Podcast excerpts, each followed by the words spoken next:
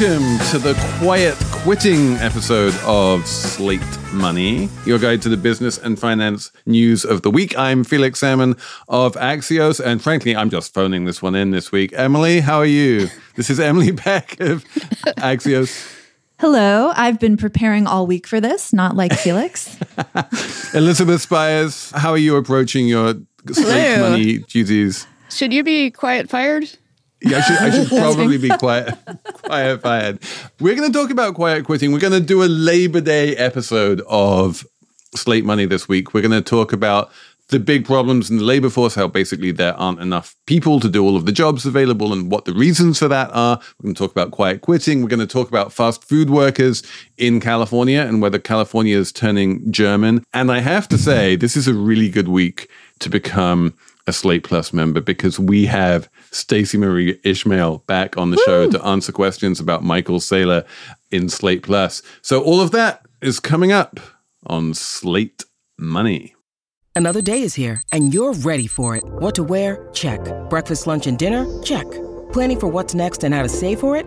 That's where Bank of America can help. For your financial to dos, Bank of America has experts ready to help get you closer to your goals. Get started at one of our local financial centers or 24-7 in our mobile banking app. Find a location near you at bankofamerica.com slash talk to us. What would you like the power to do? Mobile banking requires downloading the app and is only available for select devices. Message and data rates may apply. Bank of America and a member FDIC. When you need mealtime inspiration, it's worth shopping Kroger, where you'll find over 30,000 mouthwatering choices that excite your inner foodie. And no matter what tasty choice you make, you'll enjoy our everyday low prices, plus extra ways to save, like digital coupons worth over $600 each week. You can also save up to $1 off per gallon at the pump with fuel points. More savings and more inspiring flavors make shopping Kroger worth it every time. Kroger, fresh for everyone. Fuel restrictions apply. Okay, so let's start with the big picture of the labor market, which is expanding according to the latest jobs report, but really still not nearly big enough to account for the sheer number of jobs available. And this is Labor Day. So let's just run down the list of reasons why there aren't enough people to fill the jobs available. Emily, you had a piece on Friday about childcare, which is a major component of this, right? yeah. Okay, there's a lot of reasons. There is a big labor shortage in the United States. We should first say one reason that is not included in my list is that people are lazy. That is not why there is a labor shortage in the United States, although I hear it from a lot of people recently, older people telling me, what is wrong with these kids? They don't want to work. That's not the reason. the, reason there aren't enough workers to fill all the jobs the reason is, first of all, a lot of people have long COVID and they can't work. Another reason is immigration basically ground to a halt. So there are not the usual immigrant labor force to take the jobs that Americans typically don't want. Another reason is a lot of old people in the pandemic were like, hey, I don't want to die working some dumb job. I'm going to retire. And they didn't come back. So labor force participation for older workers is really, really down. And then a final reason, and one that I look at a lot, is childcare, which is sort of like the nexus of a lot of things because no one wants to work in childcare anymore because the pay is very low. Childcare outlets haven't been able to give the kind of raises that you're seeing in like fast food or at the CVS or something. You know, the, the wages are still really low. So childcare workers are like, you know what? I'd rather work at Sheetz and get a hiring bonus and get $16 an hour. So that is a spiral. Not enough childcare workers, not enough slots for working parents to send their kids off to childcare. So that's like another reason that there's not So I want to stick with this childcare for a minute and then we'll move on to some of the others. But explain to me what the mechanism is. Why is it that uniquely among American industries and especially industries paying hourly wages, that childcare is not able to raise its wages? I mean, why can't they raise their costs and prices and wages like everyone else in this inflationary economy? Right. So childcare is a private industry that kind of operates as a public industry. So it's really price constrained. Parents can only spend so much. So these childcare places keep their prices really low. I mean, there's some high end ones that have more flexibility, but prices are very low. parents only have so much money to spend. So if they so, charge so the too reason much, i mean i feel like parents only have so much money to spend on everything right? They don't have, only have so much money to spend on burgers and petrol and everything else that has been going up in price. And Mm-hmm. the childcare is you know one of those necessities. And if it goes up in price you're like well that's terrible but i need childcare. I still don't entirely understand why childcare in particular has this extreme inelasticity of demand where presumably what you're saying is if they raise prices by 5% then people just stop sending their kids to childcare in a way that other things where prices go up 5% people just pay 5% more Yeah, because well, first, I mean, people are spending like thousands of dollars. A lot, some people thousands. They're pressed to the limit, and instead of just giving in and paying more money, at some point you make a choice and you say, okay, well, mom, all her money that she makes goes to childcare, so mom might as well do the childcare. So it's like that's the the fallback, and that's why labor force participation is kind of tied to childcare because people aren't like I have to pay more for gas like I have no choice. At some point, they're like, well, mom will do it, or like I'll grandma retired because she was afraid of getting COVID, so we'll just ship the kids to grandma. You know, it's like a little Uh, more. don't you think also there's a little bit of a COVID hangover effect here where a lot of people had to drop out of the labor force in order to become caretakers for all of these reasons? When daycares were closed, when schools were closed, you know, there were a lot of working parents who had to do something with their kids. And some of them just might not be coming back. Yeah, but it's more of um, a supply than a demand issue from the providers I'm talking to, and the people in the industry are saying there aren't enough workers and they're turning parents away. So, yeah, maybe some people had alternate arrangements, but more likely there's just not enough slots. like for me, you know, as a good capitalist who understands economics 101, like the first thing I hear when someone says there aren't enough workers and we're turning parents away, the, you know, what that says to me in my ears is our product is underpriced. If they raised their prices, that would number one allow them to pay more, and number two prevent this problem of turning parents away. But clearly, there is a mechanism there, and one of the, and I think there are a couple of things going on. Number one is that people generally undervalue the value of their own time. So you see this quite often when people are like lining up for an hour to get a, you know, sandwich at the halal cart or whatever, right? Like people don't think that their time is worth as much as it is. And so when they look at childcare on a sort of hourly basis, they think, my time is worth less than $50 an hour or whatever. So I am going to just do it myself. And that kind of request from the childcare people to pay a relatively, what seems like a high hourly rate, just feels to people like they might as well do it themselves, even if their own time is actually worth more than that. I think that's really smart. And people undervalue the worth of childcare as well, like on the flip side, because it's something women do for free. Right.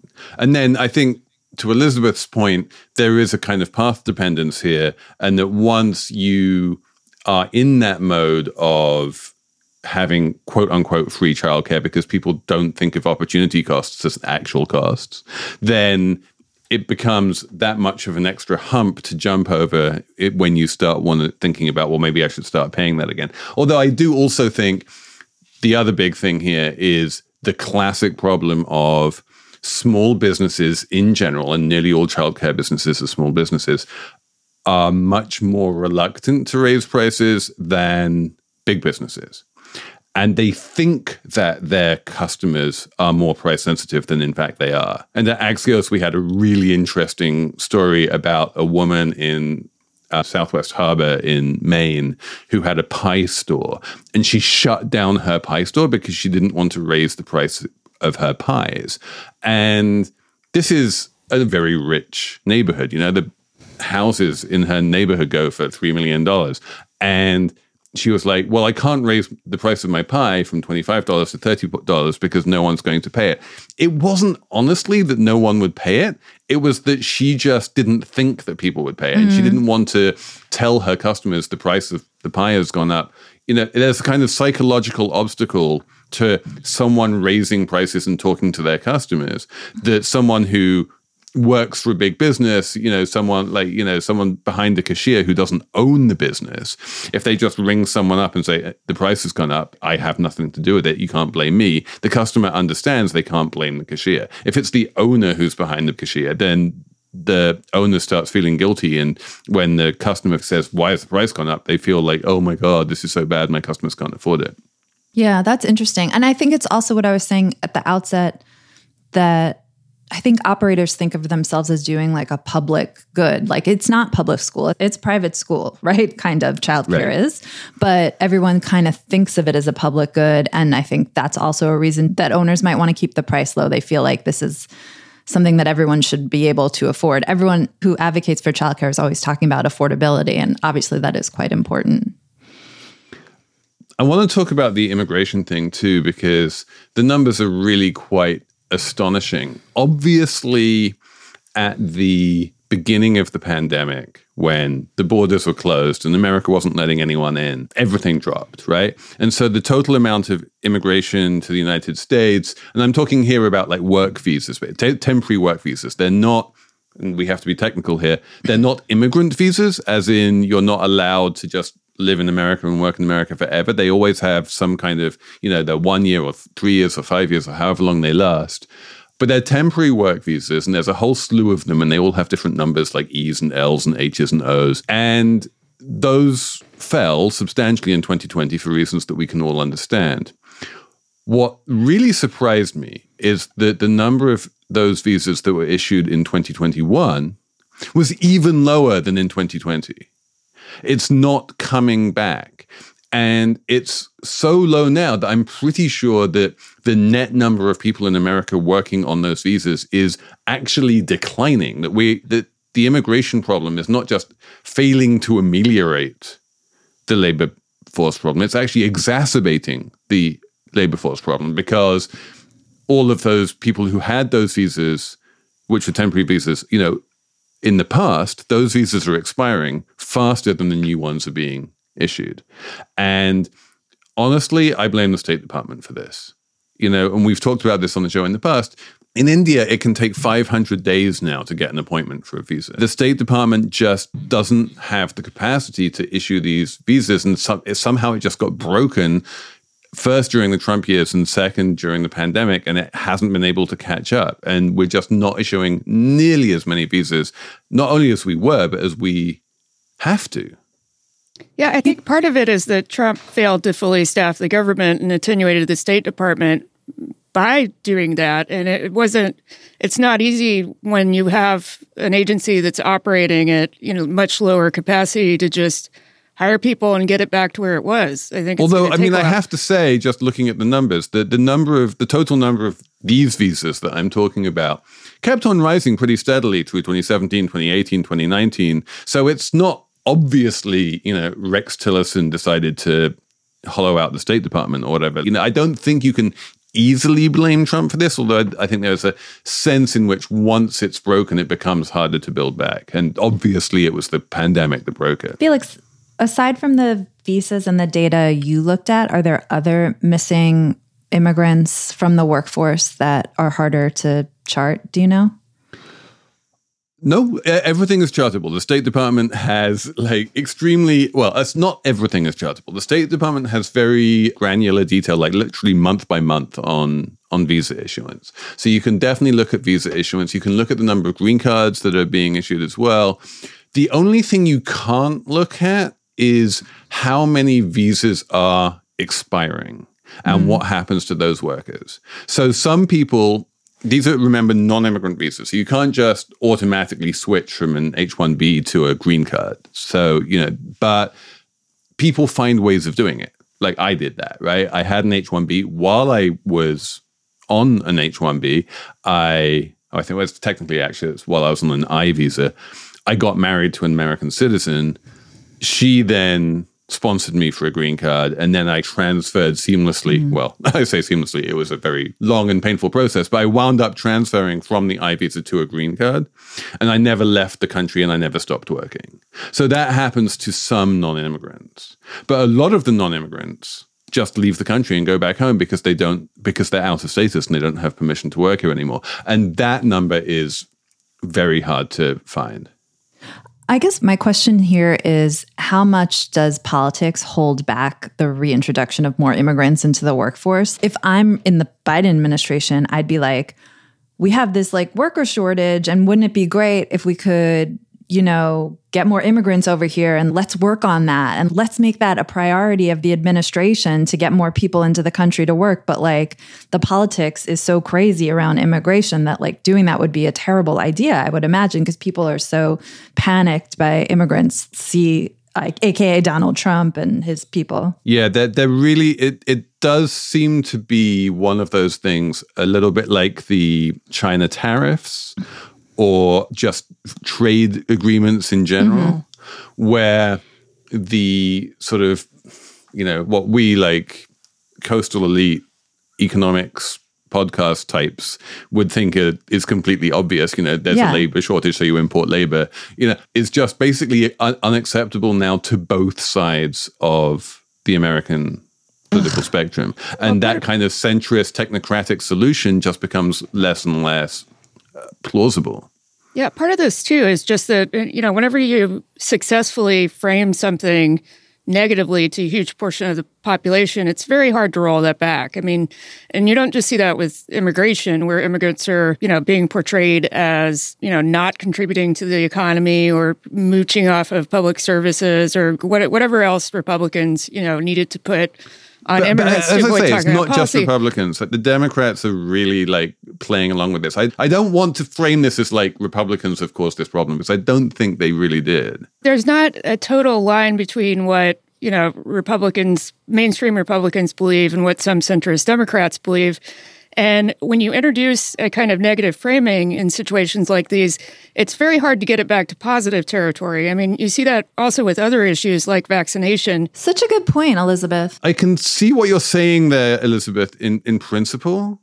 But the fact is that the sort of gut level negative framing of more immigrants is bad, we're full up, there aren't enough jobs for all of us, the last thing we need is more immigration.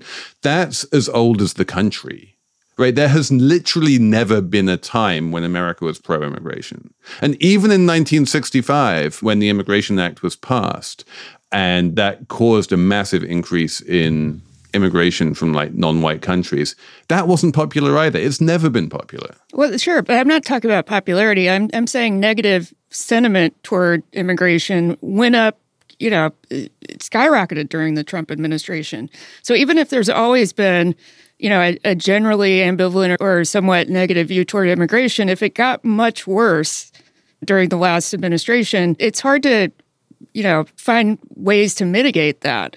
And I think you're correct that the administration should be, you know, coming out and saying, if you are unhappy about the labor shortage, then let's talk about solutions. And one of them is welcoming immigrants back into the country and creating a non hostile environment for them. It's also a solution to inflation because a lack of workers drives up prices for labor. And if you add yeah, more no, workers, no, prices for labor. The labor force shortage is an absolutely central part of, can we say it, Emily? Inflation. inflation. It's the inflation. so let's import more labor and let's encourage childcare centers to raise their prices a bit so that we can attract more people into the childcare industry, which is desperately needed. We're going to end it there, right? I can't yeah. say. And the government needs to subsidize it because it's a public good. this episode of Slate Money is brought to you by Wondery, which is a podcast company, and it makes a podcast called The Best One Yet. And it is a daily podcast hosted by Nick and Jack, who serve up three of the most interesting business news stories every day and why you need to know them in just 20 minutes. Do you want to hear about the $100 wedding dress that saved Abercrombie, or which real tech acquisitions like Game of Thrones, or the one financial equation that can finally solve climate change? That's the kind of stuff you find on the best one yet. So be in the know this year by starting your morning with the best one yet every weekday.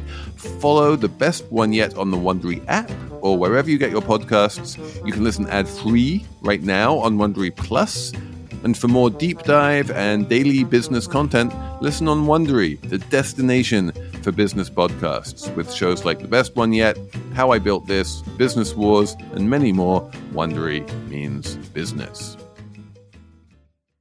Apple Card is the perfect cashback rewards credit card. You earn up to 3% daily cash on every purchase every day. That's 3% on your favorite products at Apple, 2% on all other Apple Card with Apple Pay purchases, and 1% on anything you buy with your titanium Apple Card or virtual card number. Visit apple.co slash card calculator to see how much you can earn. Apple Card issued by Goldman Sachs Bank USA, Salt Lake City branch. Subject to credit approval. Terms apply. So, what's next? Quiet quitting? Yeah. Yes, please, Elizabeth. What is going on? why is my inbox filled with people talking about quiet quitting, why it's happening, why it's not happening, why it's actually quiet firing that's happening, and why blah blah blah? What is the deal? Because there's there's an entire cottage industry of observing a fairly banal thing that's happening in the world and declaring it a new trend. But the idea behind quiet quitting is pretty simple. It's basically the idea that, you know, a lot of people are burned out because of the pandemic and, you know, changing attitudes about work generally. And so they've decided that they're going to do the sort of bare minimum that they're required to. You know, they're going to leave at five o'clock. They're going to set boundaries with their employers. And the controversy here is, you know, are those people being lazy? What do they owe their companies? I'm of the view that, you know, newsletter writer named Ed Zitron, who talks a lot about remote work, generally made a good point that the framing is really kind of hostile to workers because it suggests that people who do their work have somehow quit their job. And it sort of frames workers as villains for doing the basic requirements of their job. But but also the it is true that people who aren't doing their work, finding it easier to avoid getting fired in this labor market, right? No one wants to fire anyone. And it's always been possible. So Emily and I did a wonderful episode of Slate Money Goes to the Movies with Cardiff, Cardiff Garcia, Garcia about office space, right? And you know, there's a lot of people in that movie which came out in 1999, long before people were talking about, long before TikTok and people were talking about quiet quitting, where they basically did no work all day, right? And you just kind of clock in and out of work in some terrible cubicle farm somewhere, and no one really ever seems to achieve anything. You know, this is a tale as old as time, and we, you can frame the quiet quitting debate as you know employers aren't happy with people doing their job, or you can frame it as some people are just not doing their job and are have managed to game the system to ensure that even though they're not doing their job, they're not getting fired. Yeah, while I was reading about this, I, I, came across there was a piece in Harvard Business Review by two researchers who tried to quantify the extent to which quiet quitting is the fault of the employees or bad managers. And their sort of way of explaining it was they had a term called discretionary effort to describe the amount of effort you make above and beyond the basic requirements of your job. And they used data from employer reviews of managers to determine whether the managers were effective or not effective. And for least effective managers, 14% of their staffs were quietly quitting, and 20% were willing to make extra effort above and beyond the basic requirements of their job. And for people who are considered effective managers, 62% of their employees were willing to make extra effort for their job, and only 3% were quiet quitting. All of which suggests that this is not really a problem with employees, it's a problem with shitty managers. Which make, doesn't make it any less of a problem, right? I mean, there are this is America, God damn it. We have a lot of shitty managers in this country. Like this is that's the American way. You work for bad bosses. Like this is something that is happening, and there's no magic wand that can be waved to make all of the bad bosses into good bosses. Oh, sure. I worked for Jared Kushner. right? I know what that's like.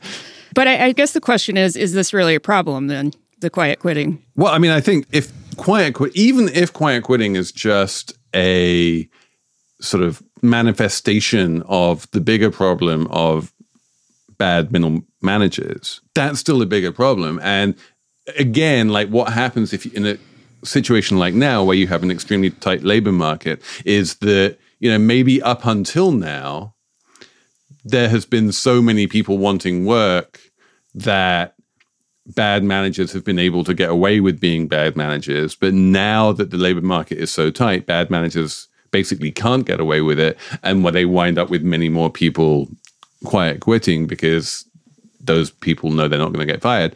And I'm constitutionally skeptical about the degree to which management is a quasi science that can be taught at places like Harvard Business School. But I do think that on some level, America does need to improve the quality of its managerial class. I would say quiet quitting, saying it is weird, is a problem beyond good, bad managers. It's a problem with job structure in the US and job requirements. Because if it's a problem for someone to come in at nine and do their job, not what Felix is talking about, like kind of slacking, but to come in, do their job and leave at five, and that's like a problem, and they actually need to be working longer hours to get all the work required of them done or to succeed in the role. That's a problem with the way the role is structured. Like there was a whole issue during the Obama administration. They wanted to change the rules about who can and can't be paid hourly and who can and can't be considered a manager because all these like managers at retail outlets were getting paid a salary and were then working insane hours, right? And wind up making less than the hourly workers beneath them because they were in jobs with a title manager, but where they just abused you and were overworked. You know what I mean? So, and I think for a long time when there wasn't a labor shortage and when wages were stagnant, people created jobs with unrealistic expectations or with realistic expectations that people would work more hours than they technically were supposed to. We've all held those jobs maybe we still do. Well, also, people, right? A lot of people conflate FaceTime with productivity. And mm. I hmm. think the pandemic sort of taught everybody that those two things are not synonymous. Yeah, yeah. I worked for the city of New York in the 90s in the parks department. And I don't know if this is related, but I wrote it down to tell the story. In the parks department, there were like people that were like me, were mostly white, graduates of like relatively fancy colleges that like the Giuliani administration was really into because he was the mayor. Then there was a whole bureaucratic, like civil service, also mostly black, that also worked there. And it was really interesting to see the different work ethics between the two because the civil service people, they just put in the nine to five. They were basically like quiet quitting pioneers to my mind. and then all like the dopey, young, like privileged white kids were working, they were doing FaceTime. I actually didn't do FaceTime and I got passed over for promotion and they were like, you always leave at five. And I was like, yeah, there's nothing to do. What do you, there was no internet even. Anyway, it seems like the civil servants had the right idea. And now, like, the people talking about quiet quitting are the same people that in the city job that I was in in the 90s would have been like working and doing the FaceTime and they've suddenly like come to their senses or something. I want to take this opportunity to plug uh, episode of Slate Money that some listeners might not have listened to. And if you haven't, go back and listen to the episode we did where we had Daniel Markovits on because it's one of my favorite episodes of all time. And he is unbelievably good at this whole phenomenon of graduates of elite universities working incredibly hard and much harder than virtually anyone else in the population, even though they're already very rich and they have all of the privilege. And why would yeah. you think they need to work so hard? It's such a good conversation. And yeah, and I think that it is precisely those graduates of elite universities who expect people to work very hard because that's what they did, who are complaining the loudest about quiet quitters. Yes, it is those people. The CEOs. It's also it's it's really people. it's always been uh, really bad in startups, I think, because you have a lot of first time entrepreneurs who assume that their employees have the same incentives that they do to work around the clock, and you know, and, and I think that's part of what created this kind of hustle culture that is still, I think, venerated in the valley, but people are becoming disillusioned with elsewhere. I want to just have a personal anecdote as well because hey, it's my Let's podcast. It. Why not? Yeah. Which is I spent three months in Ireland at the beginning of this year writing a book. And I gave myself this quota of like I need to write a thousand words a day. And I tried to structure my time a little bit and I would try these like pomodoros, they're called, where you sit down and just work uninterrupted for 25 minutes. And it's amazing how few pomodoros you need to be able to write a thousand words. You know, it's really not that many. It's maybe like two or three. But even just having, even just being able to do that, just write writing for an hour a day or maybe two hours a day, turned out to be incredibly difficult. And that kind of unstructured time and what seems like laziness and playing video games or whatever, or just like lying in bed, sort of daydreaming, is actually incredibly important. And you can't do the hard work without a bunch of not doing hard work around it. And that experience really helped me understand that what reads as laziness, even to people themselves, is often a very necessary part of doing a job. Yeah, 100%. As for knowledge workers, especially. I think about that a lot because I'll feel like I'm being so lazy, but you can't just work 12 hours. Right. It's not possible. Right? Right, Elizabeth? Elizabeth doesn't work 12 hours a day. I. I mean, I don't. Uh, I, I, think I work more than 40 hours a week, but I don't have the energy anymore. I, I'm middle aged and my brain is foggy. I don't even know how you count it. I, I feel like trying to work out how many hours are you working, like the sleeping is necessary to the work. Do I count the sleep as part of how I'm working? You know, it's, Arianna it's, Huffington yeah. says yes. Yeah, listen to Arianna. but Emily, let's stay on the the hourly wage workers because you have a great story about fast food workers in California. Yeah, yeah. So in California, fast food jobs could become like legit good paying jobs if this bill is actually signed by Governor Gavin Newsom. And it's not clear if he's going to sign it. So, what the bill does, it's called the FAST Act or the Fast Food Accountability and Standards Act. It would establish, oh God, this is so boring and wonky. It would establish a council of 10 people and it would be. Which, by the way, the only thing I can imagine when I hear this is California is becoming Germany, basically. This right. is the most German thing I've ever yes. heard in my life. Yeah, so it's a council. It'll have equal representation from the fast food industry and fast food workers. And then I'll have a few government appointees to round it out. And they get to establish a minimum wage for the fast food industry of as high as $22 an hour. Dun, dun, dun. Like a real wage, although it's California. But but the point is, it's set by the council. Like it is set by I the uh, council for the whole industry. People are glomming onto the hourly wage, you know, in much the same way that people are glomming onto the potential cost of coming into Manhattan for you know congestion pricing. Let's separate these two issues, right? Okay. The first issue is like is it a good idea to set up a council? And then the second issue is like once the council is set up, what kind of wage are they going to agree upon as being a sensible wage for the industry?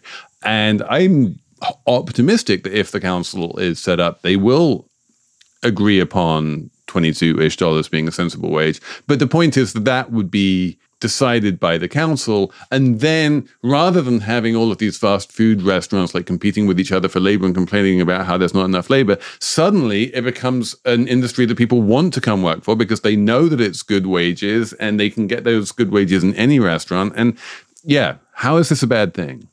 Okay, so obviously, for all of us who support workers getting paid decent wages and having health and safety standards that don't kill them or blah, blah, blah, get them sick and make them die, it's to me very good thing. So, but I'll tell you what the guy from the Franchise Trade Association told me about why it's a bad thing. Because business and McDonald's, they're fighting really hard against this. They don't like that it's just the fast food industry and not any other industry. They think that's unfair. The council would oversee any outlet that has 100 or more stores, restaurants in the state. So that sounds like big business, but the franchise people argue like if you are a franchise owner and you only have two McDonald's, you would still be subject to the council's minimum standards, but you're like technically a small business owner. So they don't like it for those reasons, that's what they say. And then they say, like, you know, it'll force us to raise the price of burgers. It'll force us to automate more. Like, I'm all in favor of raising the price of burgers and automating more. Right. And people won't own as many McDonald's or whatever anymore. And I'm like, so, so, so. I'm, I'm also all in favor of there being fewer McDonald's. So, like, maybe I'm the bad person to talk to. we'll have Jordan Weissmann writing in saying, How dare you want fewer McDonald's? McDonald's. Yeah. It made me kind of wonder, like, about the franchise model, like bigger picture. Like if they can't pay people living wages and the owners are small business owners under the umbrella of big business, it just seems like kind of problematic all around. So to me, that none of that is an issue. Like maybe it'll lead to some kind of restructuring in the industry as a whole, which maybe is okay. I, I do think that underneath all of these problems is this feeling that if the government sides with the workers, then between them they have a majority on the council and they can push through whatever they like against the objections of the employers. And so rather than this being like a collaborative council where they all come together and agree on something, it becomes this place where the employers constantly get outvoted and have no real say in how to run their own business and or how much to pay their own employees. And I think that's genuine worry. And I think there are ways to structure the council such that, you know, that should probably try and address that worry somehow. I think that's a legitimate worry. But I think also that there there must be a way of fixing that problem. I had a, just an anecdote. I don't think that the you know the franchise owners are unaware that wages are too low. When I was in Alabama to see family a couple of weeks ago, the local McDonald's had signs up in the window that said, you know, wages are now $17 an hour. And then there was a sign right next to it that said, by the way, this is the industry wage. And I haven't seen, I think this feels like a post pandemic thing. You have people articulating exactly what they're paying per hour in signs in the you know front of the store. I'm super interested in this. Like when that sign saying this is the industry wage, why are they putting that sign up? What message are they trying to send with that well, sign? they're saying the twelve dollars is the industry average, I guess. And I don't know what the source for that is. Oh, you mean that the 17 is, they're saying when you say this, oh, I, they had a different number that was the, the industry 17 is high for Yeah. Alabama. They weren't, they weren't sure. saying that 17 was the industry wage. No. Ah, yeah, no. So that makes sense. That's just them saying, come work for us because we pay more than other people. Yeah. One thing about the government involvement here that a labor historian advocate pointed out to me is like labor unions have been trying to organize fast food workers for a long time, like almost a decade. I think Fight for 15 was started in like 2012 or something. And it really hasn't worked. And partly it's because, you know, they're all spread out in these little restaurants, turnover is really high, and they haven't been able to do it. And bringing the government in and making this council is a way to get labor the leverage it needs. It needs the government's help. Otherwise, these workers aren't going to have that power. They need the government here. Goes back to what you were saying, Felix, that like if the government's on their side, they can get this stuff. But we don't know that's going to be forever. The kind of pathetic thing that we see about like individual Starbucks outlets, uni- you know, voting to unionize their five employees. It's like you're never going to get anywhere that way. It needs to be at a much higher level than that. Yeah, you need someone to come in and be like, okay, enough Starbucks restaurants have done this. Like Starbucks, you need to step up and like do a contract for everyone. And that's like where Right. government could play a role. Let's have a numbers round. I think I'm going to start this week because I want to do the big picture number, which is 786,000.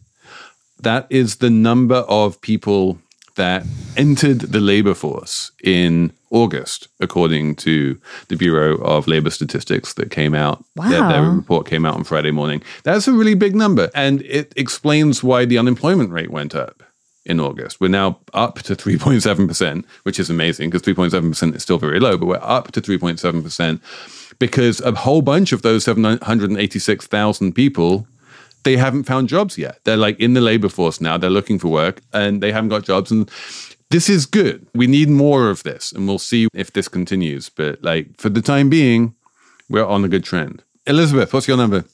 Okay, my number is $7,000. And according to your report from the St. Louis Fed, that's the average net worth of a single mother with children. And by comparison, the average net worth of a single woman without kids is $65,000. And Oh. for single men without kids, it's 57,000. But that 7,000 single- number is just horrifying. Elizabeth, I saw this story. There was like a story on Bloomberg that was like single women without children are doing really, really super, super well. And there was a picture of like a smiling lady at the top of the story who has, she says she has it all. And is this related to that headline? Maybe it's single women with kids need sectoral bargaining, frankly. Yes. there you go.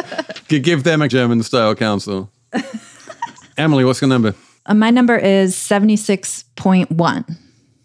It's a bummer number. That's Is the that a life. percentage? It feels like a percentage. It's years, it's age. That is life expectancy for someone born in 2021, according to the CDC's latest numbers. It's the lowest since 1996, biggest two year decline in life expectancy in a century because of COVID but also because of overdoses and uh, car accidents and stuff like that. And we know it's not a literal prediction of like how long someone born in 2021 is going to live. It's more like a barometer of like Right. how we're doing. And the news is not that great. It's not really, and it's, it's actually got nothing to do with people born in 2021, but Yes. it's people who are alive right now, basically in or were alive in 2021. Those people in aggregate had a life expectancy of about 76 years, thanks COVID. Yeah, it's bad. I think that's it for us this week. Thanks for leaving us on a bummer, Emily. Uh, sorry. You'll probably live to- longer. We could take bets on it. Like we could be on Slate Money when we're 80. Like, grr, we beat it. We'll, we'll do something happier in this in the Slate Plus.